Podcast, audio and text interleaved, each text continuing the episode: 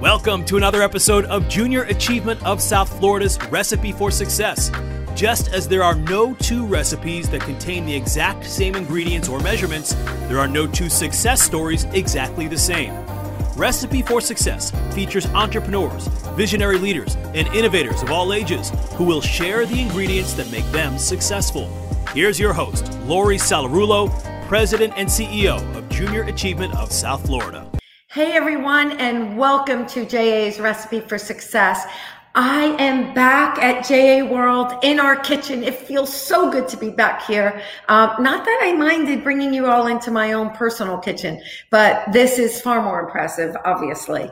Um, and I could really uh, whip up some great meals in this kitchen. But um, but thank you so much for joining us today. And as you know, this show is about featuring entrepreneurs and leaders, community leaders who have truly made an impact uh, in their careers and their industries, and just having them share with us a little bit about the ingredients to their success. Today's guest is someone that I have come to admire, respect, uh, and and really truly. Uh, have enjoyed working side by side with. Uh, today's guest is uh, our president and CEO of Junior Achievement of the United States of America. And so I am so thrilled to welcome the president and CEO of JUSA, Mr. Jack Kosakowski. How are you, Jack? I'm doing great, Laurie. Thank you for having me on. It's uh, you guys are doing such uh, amazing, innovative work down there. It's kind of fun now to to work with you in a different way. It is. It is. You know, I, I was saying earlier, it took me a couple of years to to kind of get my, uh, you know, get JA South Florida back on track. Um, we went through some some difficult times, but I think that we're really having fun with some stuff. And and I mentioned to you earlier, and I want to tell everybody else the educational materials and curriculum that's coming out of JUSA today man, you guys are, are you just killing it. Um, and what we're offering to our school districts and our students and our parents is really, really top notch. Uh, and I'm really proud to be a part of this organization. But today, Jack, and we're going to talk a little bit about uh, junior achievement, of course, but I, I also, you know, nobody stays in a job for 45 years. Um, and does that right with without some great ingredients to success. So I'd love to hear a little bit about you know did you always think you wanted to be the president and CEO of Junior Achievement, or you know what happened along the way to get you to where you are? Yeah, it's a great question, Laurie. Anybody spends 45 years in a job, obviously they love what they do and they have a passion for it. And so for me, it goes all the way back to when I was in high school. Uh, and uh, I became a member of the J- the old JA Company program that uh, many of the listeners probably are familiar with. But you know, in those days, I joined for all the wrong reasons. I was sophomore in, in high school, and it was this really cute blonde sitting in front of me. And she raised her hand. So I thought, well, hey, there's a great opportunity. And uh, lo and behold, I, I went to the J operation there, and this is back in Toledo, Ohio. And uh, there was an advisor, one of the volunteers, that saw something in me that teachers hadn't seen, coaches hadn't seen, and took a real interest in me and gave me opportunities to do things. And so I got more and more involved in the program. I was a shy kid. I mean, I came from a background where, you know, my, my dad had dropped out of high school to join the military. This is back World War II. Ended up becoming a Marine Corps drill sergeant, which explains probably a lot about me. Uh, my mom had a high school education, but that was it. And so I didn't really have a focus on education. And I, ju- I just kind of wandered through school. And, um, uh, you know, I look back on it, kind of had this feeling that things happened to me as opposed that I could make things happen. And through junior achievement and, and really going selling, and you couldn't do this today, but going around selling door to door, you get a few doors slammed in your face, I, it it kind of wakes you up and uh, builds some confidence in yourself.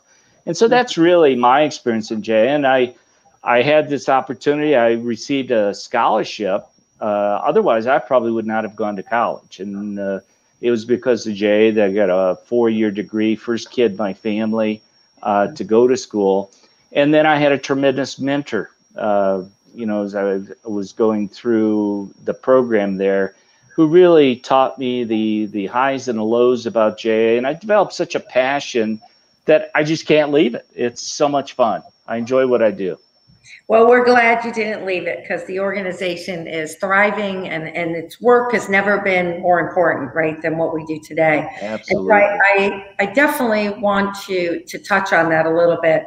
You know, I, talked about the curriculum and, and the the experiential experience, right, that we are giving these young people uh, that you just described that you went through. Um, talk a little bit about for our viewers, just a little bit about you know why you think what we do today is is so important.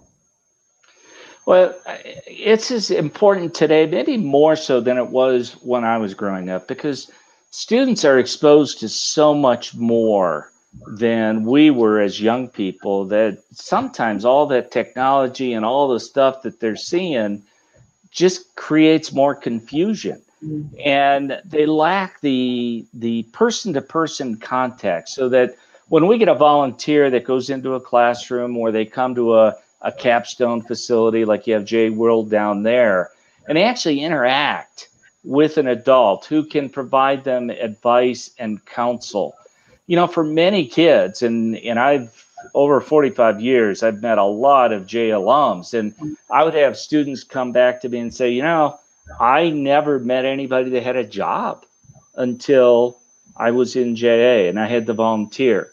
Um, so, you know, right now, especially with all the societal issues and marginalized kids, we really show them that our private enterprise system is non discriminatory. If you come up with a great idea, take that product to market, you can be as successful as anybody. So, you know, I like to say that we give kids hope that they see all the challenges around them, but they also get to meet great volunteers who have a successful track record of their own. And they they start to do as I did as a kid and said, Hey, I can do that. And it you know, there's nothing like self-confidence uh, or an efficacy. I've been told that, you know, from our educators, what we do uh, giving them that inspiration that will take them to the next step. Mm, yeah, really, really true. And you know, the other part I think of what we do, and it's interesting. At times, people haven't thought it was as important, right, as an, the entrepreneurial and workforce readiness piece, but the financial literacy piece, right? If we're not seeing today, right, what the lack of even basic financial literacy knowledge can do and how it can devastate a family. Um, boy i don't know when we have right? So i think this is such an opportunity for us to get out to families and children and make sure that they're prepared from a financial perspective because we all deserve the, the opportunity to be secure right have financial security um, you know, so Jack, so you you came to junior achievement. You were um, you were in the program, inspired by by this mentor. Then you went to work for junior achievement. But something you were doing for the last 45 years, or several things that you have done over the last 45 years, has gotten you from that person who walked in, probably at an entry level position, to the president and CEO. What were some of the things that either you've been told or that, that you think contributed to your right that that progression of you moving up to CEO, president, CEO, and being successful in that role? Well, you know, it's funny having reached 45 years and you know looking back on my career. A lot of people will ask that question, so I have given it some thought. And you know, really comes out of is just a passion for what we do. And I always recommend to young people that when they're looking at jobs, money is great, uh, something to look at, but most importantly, you want to find something that that you like to do. Now, you know, you think about what you and I do. We our primary job is to talk people out of their two most important assets, their time and their money. That's difficult. You know, we get said no to more than probably any other person in the world but those of us in this business that are successful are the ones that know what this does for the kids. And so when we're asking for money and we're asking for time, we're not asking for it for us. We're asking for it for those young people that that we see every day uh, what goes on and, and how successful they become. And Laura, you know, in, in one part of my career, I spent about five years as the chief operating officer for J Worldwide. And during that period of time, I visited, I think, close to 40 countries around the globe, either that had JA already in operation or that were looking at getting JA programs started. And what struck me during that period of time is how much more value the rest of the world puts on what we do with the mm-hmm. free enterprise system and kids than we do in our own country. You know, I go to China and you know the the Communist Party yet the Communist Youth Organization has endorsed junior achievement because they see the creativity it develops in kids, the the business mind they develop. You go to the Middle East, and, and when I was there, Queen Rania of Jordan was our ambassador. She could get me into any school system, and, and all those are nationally developed in the Middle East. And they programs and what we do because they knew that when their kids and they were being highly educated would grow up, they were going to look for something to do. And if they didn't have jobs and didn't know about uh, creating a business, they're going to do other things. And I think that kind of proved true in the Arab Spring uh, when all of that took place. And so, you know, I guess as I talk to people in this country that say, well, Jay's great, but, you know, you've been around forever, it's like, wake up. The kid, these young people around the rest of the world are going to eat our kids' lunches if we don't get them to prepare to compete in in that area. So sorry to get so passionate about this, but it's no, I love you know, it. It's just so important what we do, and we got to make sure. And there there are those in this country who see that, but there's many who don't, and so we've got to get that message out. So viewers, if you're not familiar with Jay, you probably are if you're watching this we need you to become passionate advocates for the organization. Yeah. And getting the story out there so important. So I want to go back for a second, and, and thanks for sharing that, Jack, because it, it also puts a different perspective on this for me. And it's interesting to think about why that is that in our country, right, it's not as uh, valued, as you said, right, in other countries. Um, and I think that's that's a generalization. There's probably some places sure. where it is um, more than others. But you know, so one, obviously we have to tell our story, whether it's our personal story, our JA story, the story of what we do, um, and getting that out there is so important. But I want to go back to something also about, um, you know, you working your way through and, and getting up to president, yeah.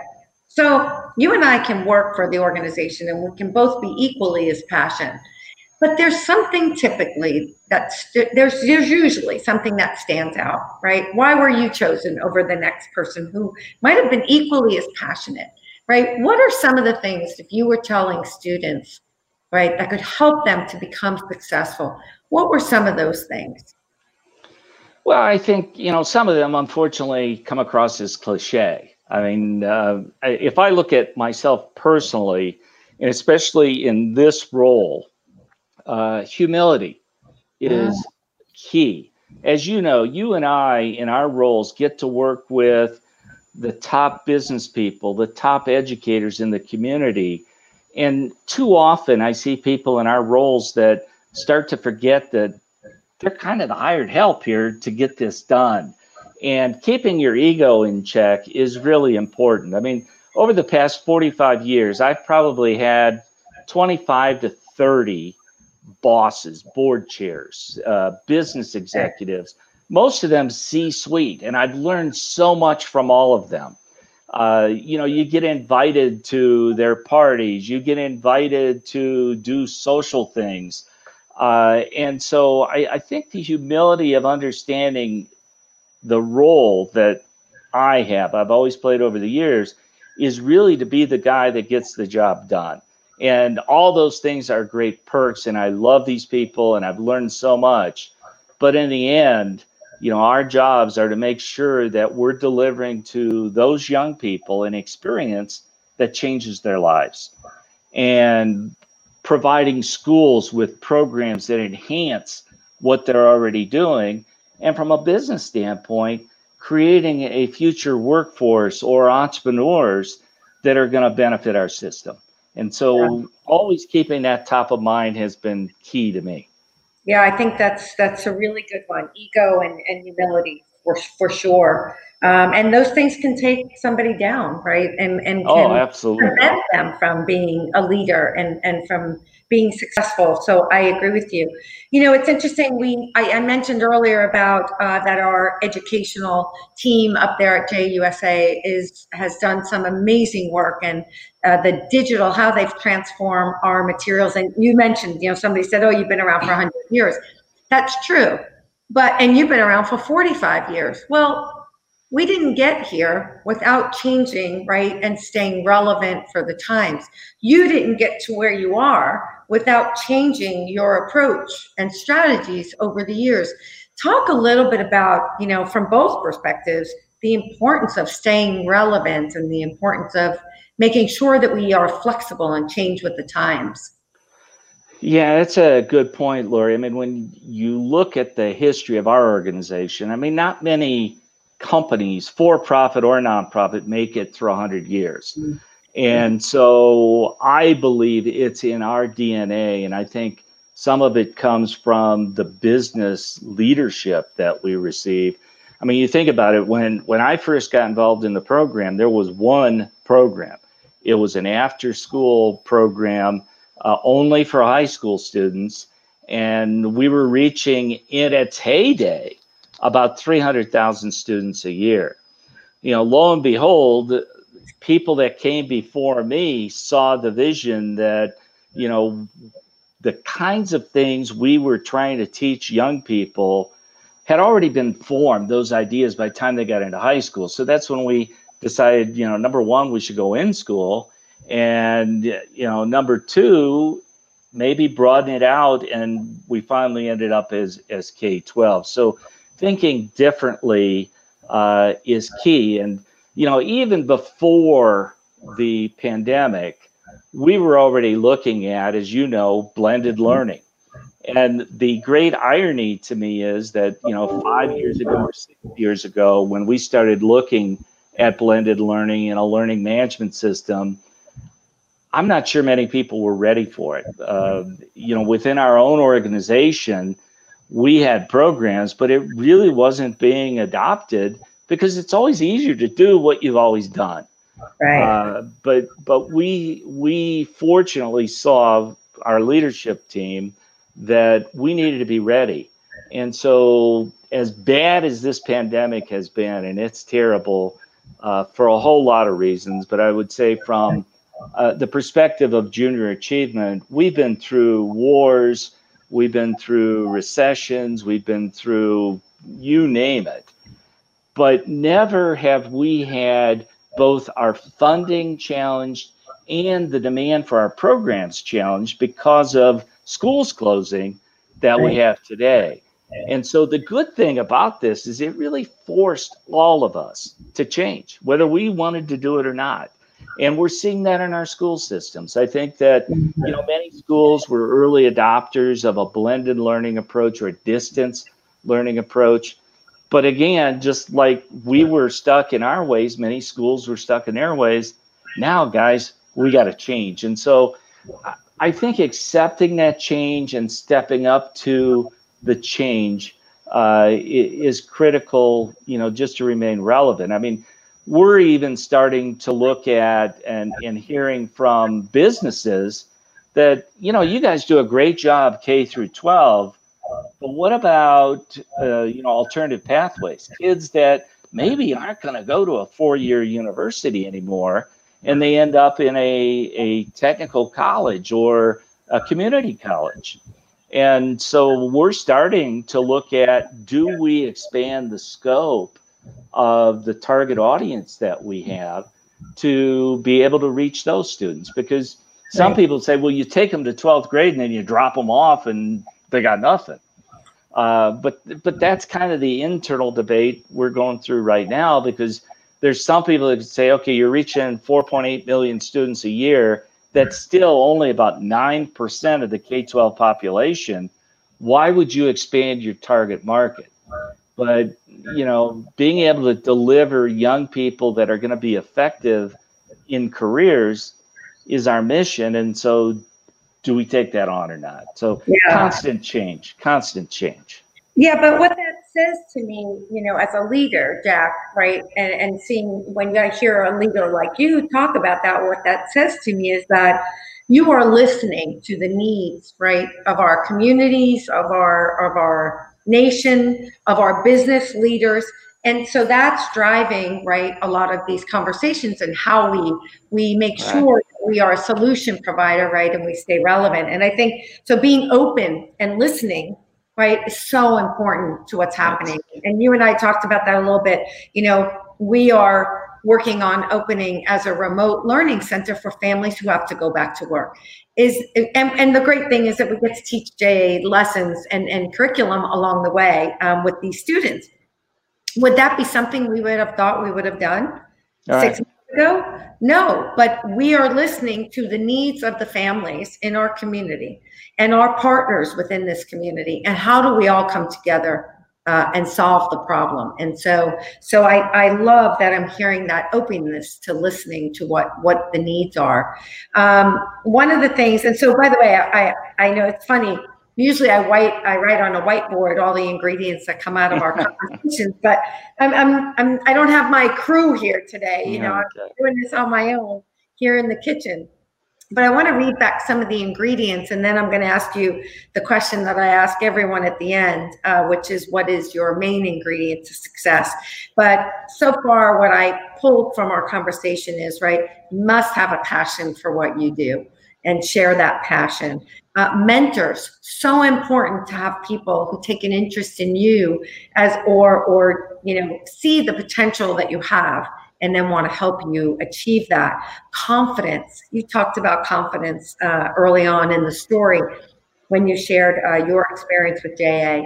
Sharing your story, sharing the story of our organization and the work that we do and the work that you do, right? So important in your success. Humility and keeping your ego in check being open to learning and growing, uh, delivering results to your constituents. You talked about that and you touched on that, right? Whether it's our students, our partners, our community partners, our corporate partners, we need to make sure that what we're doing is is uh, helping them at the end of the day. Thinking differently. Didn't you know? Don't do what you always do because that may not work anymore, right? Yeah. And so being ready for the next step or the next chapter that's coming accepting change and staying relevant. So all of these are so important and such important ingredients to your success as well as the organizations. And so now I ask you that famous question. What is the main ingredient to Jack Kosakowski's success? And well, I think that's you're going to say, but go ahead.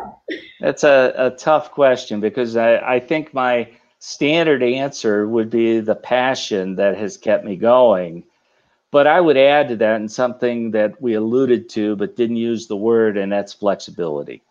Mm. Um, you know, being being willing to change. We talked about that.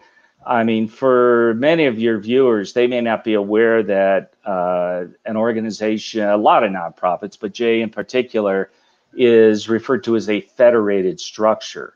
And so, what that means for those of you not familiar with that term is that we have 105 offices located across the United States, but none of them directly report to our national office that I oversee, but they are local independent NGOs, nonprofits in the communities they serve.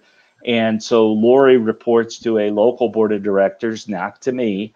Uh, and we're tied together through something called an operating agreement.